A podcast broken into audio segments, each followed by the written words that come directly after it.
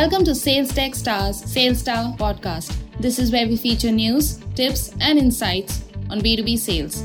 Happy to have you here. Scott Smyth, VP Global Sales at HG Insights, a global leader in technology intelligence, is here today to chat about a few proven sales and sales tech tips and practices that can help salespeople generate better overall ROI. Scott, it's great to have you here as part of the Sales Star podcast today. We're excited to hear from you. Before we dive into the main part and main theme of this conversation, we'd love to hear more about you and your journey in sales. What exactly inspires you about B2B sales today? And in general, how has your journey been through the years?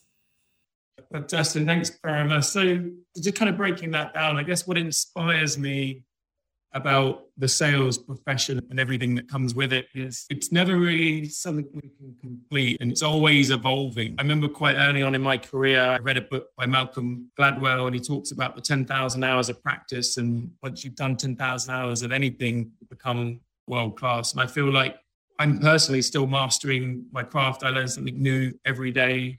I can always see room for improvement. And I just love the ever evolving nature of the sales profession, whether you're selling or managing, there's a very kind of insatiable need to, to always want to do more. And we talk a lot about in our team, in our business, about this 1% daily improvement philosophy. And what that means is because due to the power of compounding, if you get 1% better every day, at the end of the year, you are 36 times better just by seeking that 1% marginal improvement because of the, the power of compounding. So that's what, what inspires me. I love continuous improvement. We always look for that win each day. We audit the day and we talk about what was the 1% improvement and it's arbitrary, but it's it's just having this self-awareness that we can always get better and every day is an opportunity to perfect your craft. So that's what inspires me in terms of my journey. I started as a seller in data about 15 years ago and very soon after I started, the company got sold for 500 million pounds to FTSE 100 company, and I fell in love with the valuations that data and subscription businesses yield. And I said to myself that day, I want to one day start my own data company. So I spent three or four years becoming a good seller, and then I went into selling management. And then four or five years ago, maybe six or seven years ago now, I started my own data company called Pivotal IQ in London. And after a few very successful years, we merged with Santa Barbara based HG Insights. And that's where I am today looking after global sales.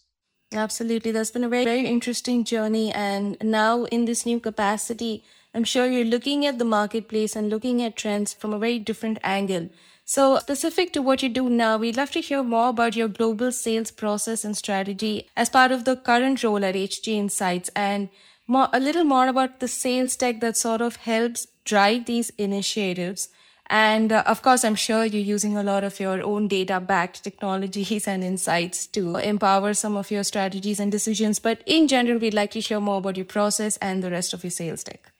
Sure. Well, we are our own best case study, and I can give you some examples of why in a second. But just for some context, we're growing incredibly fast, as I, I know many of your listeners will be as well. We've got we're incredibly ambitious. We're um, hiring, onboarding, training every single week, new starters. So with that comes a lot of growing pains. And with the kind of hefty goals that we've set ourselves, we know that it's a, a never ending cycle. So we're just really trying to build a structure and a process and a foundation that allows us to scale into a lot of upfront work, maybe sometimes beyond where we are size wise we're, we're kind of over engineering a little bit, but that's because we know that the hard work now will really pay off in quarters to come. So for me, I've always, as I've built sales teams in the past, I've always thought about it as I call it the PTT principle. It's people, training, and territory are the three most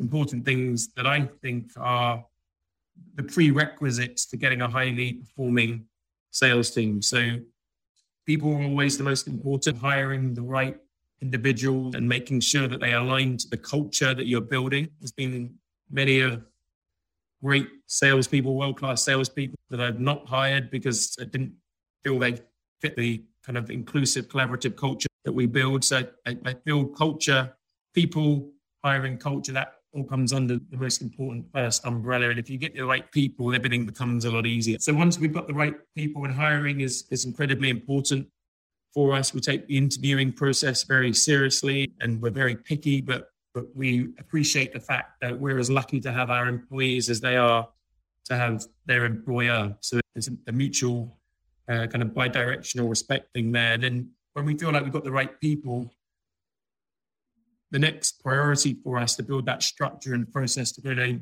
to go and execute is around training and enablement. And this has been a big focus for us over the last 12 months and something that, you know, earlier years we weren't spending enough time investing in, but now we've we've kind of gone to the complete opposite end of the spectrum, and we're really trying to focus on having a world class onboarding program and then ongoing training and enablement. Because if you've got the right people and you train them and empower them with the ammunition they need to be successful, then the only thing left for me is making sure that they are targeting the right companies. That's actually what we do as an organization. HG Insights, we ensure that our customers are always targeting the companies that have the highest propensity to buy their product. So we use our own data to ensure that we have the right accounts targeted by the right people with the right message, having trained them. So it's, it really does boil down to if you can get your people, your training, and your territory sorted, you've got the formula to ensure that every single day you've got the right resources targeting the right companies with the right message. So I'm sure this has been something that most sales, marketing, as well as business leaders have been focusing on, especially through the pandemic. That there has to be a stronger focus on stronger people focus and better strategy when it comes to enabling new hires and new team members and educating them about the product must haves and the product know how so that they can communicate all of this very well back to the customer or to the prospect so, so while you were talking and talking about all of this and stressing on the importance of the people and the training factors, while these are very crucial on the one hand, on the other hand, there are still some very base level fundamental sales challenges that you'll see even some of the most seasoned B2B sales leaders and sales teams struggle with, despite rich array to not only these kind of best practices and tips that are pretty richly shared across the industry today and talked about, but also they have a rich array of tools to always enable them, to always help them across the buyer's journey, across their process, even technologies that they can implement at their own personal level to sort of help them out of some kind of challenge or roadblock that they might be facing, not at a team level, but at a personal level. So can you talk about some of the most common ones that you've seen people in sales or any other customer facing role still struggle with despite you know having all of this information or technology available to them today?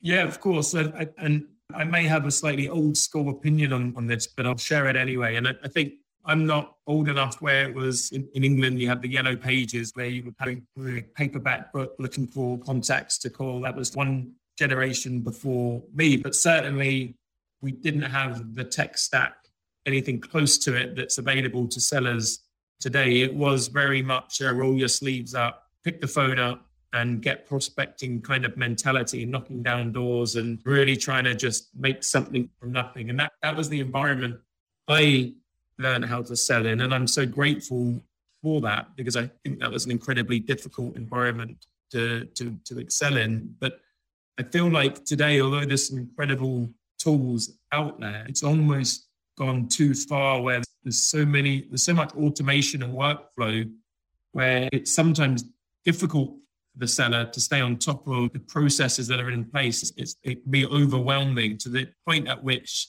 they can forget what they're there to do, and that is to sell and prospect and unearth new opportunities. And we try and keep a very lean, simplified type tech stack that allows us to automate where there's efficiencies to be held. But we have this kind of philosophy and culture where nothing beats the, the discipline required to just graft and the grit and the determination every day come in and bring your A game and to knock down doors and to prospect. And whether you're doing that on email or LinkedIn, we love the phone because a lot of other sales teams now are just so obsessed with building out groove flows and processes that they forget that There's another way of contacting these decision makers, and they don't get that many phone calls anywhere near as much as they used to get. So we still very much rely on that. And we spend the time that we save putting customers into flows that they may or may not be interested in. We spend that time reading the customer's annual report and accounts and speaking to our analysts to really try and understand the pain point of a specific prospect that we think could benefit from the value of our product. So that when we do speak to a C suite decision maker, we are prepared and we can challenge them on why we think they should jump on a call with one of our experts for 15 or 20 minutes. So we have a really great process and we often get a lot of praise for the amount of pre-call prep we do to ensure that we aren't coming across as a call, but it's a very well-defined, prescriptive message that ultimately encourages them to come onto a second call. So I, yeah, so I, I, just think my advice would be don't overwhelm your sellers with all the tools in the world. There's some great tech out there. We've started using Gong, which we love, and so many different use cases, but we really do try and simplify it and turn the focus back to the AEs and the SDRs to, to be accountable for their own daily metrics because it really is a game of whatever you put in, you get out on the other side. There's no real shortcut in sales. It's it's a direct correlation between the input and the output metric. There was something very interesting you mentioned while you were chatting about this, and that was the reliance of the team on a phone call, which is very relevant in today's times because we oftentimes talk about a very crowded digital marketplace and we oftentimes talk about how crucial it is to sort of focus on creating that human connect despite all of this automation and despite all of this automated messages that we sort of try and create depending on how prospects are going to behave or have been behaving in the earlier stages of this buying journey. But what we sort of often miss out is, you know, that personal touch while doing all of this. You have someone else building out a workflow or a cadence and you have someone else trying to sell to this set of people. And there's always going to be this sort of disconnect unless you actually go back into the basics, which is pick up the phone and have a conversation. And COVID has been a big enabler here to sort of understand the importance of being simple and the importance of going back to a couple of traditional methods. So that was a very interesting point to actually focus on while you were chatting about this. So while on the one hand, we are seeing not many, but yet enough to actually bring up in this conversation, a lot of sales and marketers understand how crucial it is to, you know, go back to the basics, go back to simpler models and use that to try and break away from the noise. Yet there's always this shiny object syndrome. You sort of read about a new sales tech, you read about a new marketing technology, and then you feel that if you're not going to give these features to your team, you're sort of losing out. You're losing out on potential revenue and you're going to lose out on what you can grab from the market because, you know, everyone is boasting about these capabilities and this enriched data or these AI driven communication flows that can shorten the sales cycle and shorten the marketing cycle. And it can all just be very superficial at the end of the day. So while on the one hand, we are slowly understanding as an industry these concepts and the importance of sort of balancing an offline and an online experience while we're talking about it, there is still there is no dearth of you know new innovations and growth in sales tech and martech today so how do you feel given this trend that you know we are understanding the importance of a good offline online model but we are also seeing a lot of boost when it comes to new sales tech and new martech. How do you feel the future of these technologies are going to shape the marketplace or shape trends in the near future? Uh, so I think for me, and although we're not heavy-handed on the sales and marketing tech stack, we really try and simplify that. We are the complete opposite when it comes to being data-driven. Every single decision we make as a company and how do we optimize our own go to market decision making is ensured that it's predicated on data. And a lot of these tools, they've got the software or the technology, but they've not got the data to inform them. And there's so many tools out there that almost become a little bit redundant. And even the anyone's CRM, the Salesforce, you can have the best Salesforce CRM tool in the world if you're sales team isn't inputting the right data at the right time and it's not actionable or timely, then no matter how good that CRM software is, you're not getting the, the output that you want in order to inform decision making. So I feel like as, as the tech stack continues to become more crowded and complex, I think just encourage everyone to really put the emphasis and build a philosophy and a culture across their business and the importance of fueling these tools with good quality data. Because without that, a lot of the investments you're making in your tech stack, whether it's RevOps or sales tech or marketing tech,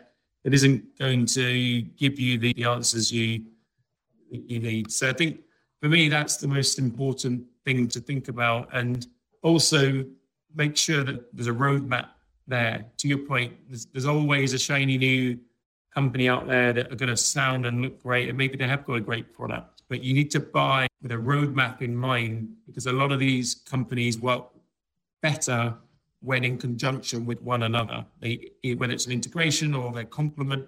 And there's been lots of companies I've spoken to that that have just bought the next best thing, but without viewing the fact of how does that how does that fit into my current stack and how does it help my future stack? So be thinking a little bit what I said earlier, we're, we're over engineering a little bit in terms of our onboarding and selling now because we know we're going to be our business is going to be three times bigger next year than it is just this year. So if you're a fast growing company, there's going to be different needs in six and 12 months than there is now. So just as you're buying in new uh, software to support the optimization of your go to market, just make sure that you're doing so in a way that's coherent and that's correlated to the overall roadmap that you're building for your team based on the outcomes that, that you're looking for.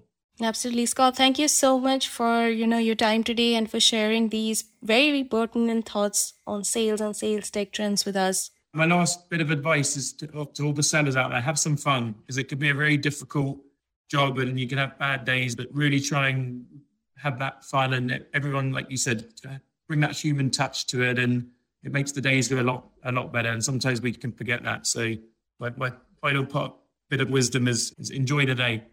Absolutely, Scott. And not just for salespeople, but everyone out there in B2B and the rest of the world. Have fun while you're at work and you'll enjoy it more. Completely agree. Great insights. Thank you so much, Scott.